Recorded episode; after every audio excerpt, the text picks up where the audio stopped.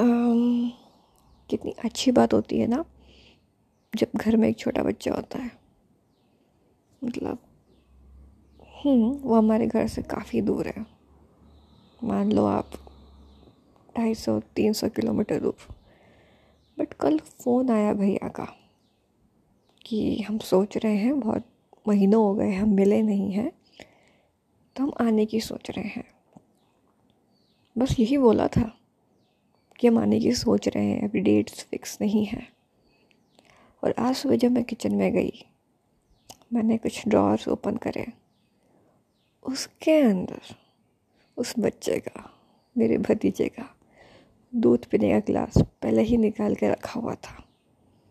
ये होता है, दादी का प्यार। बच्चा आ रहा है, कैसे भी, पर हम एक्साइटेड हैं।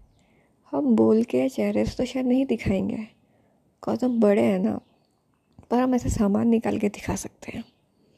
अच्छा लगता है ना।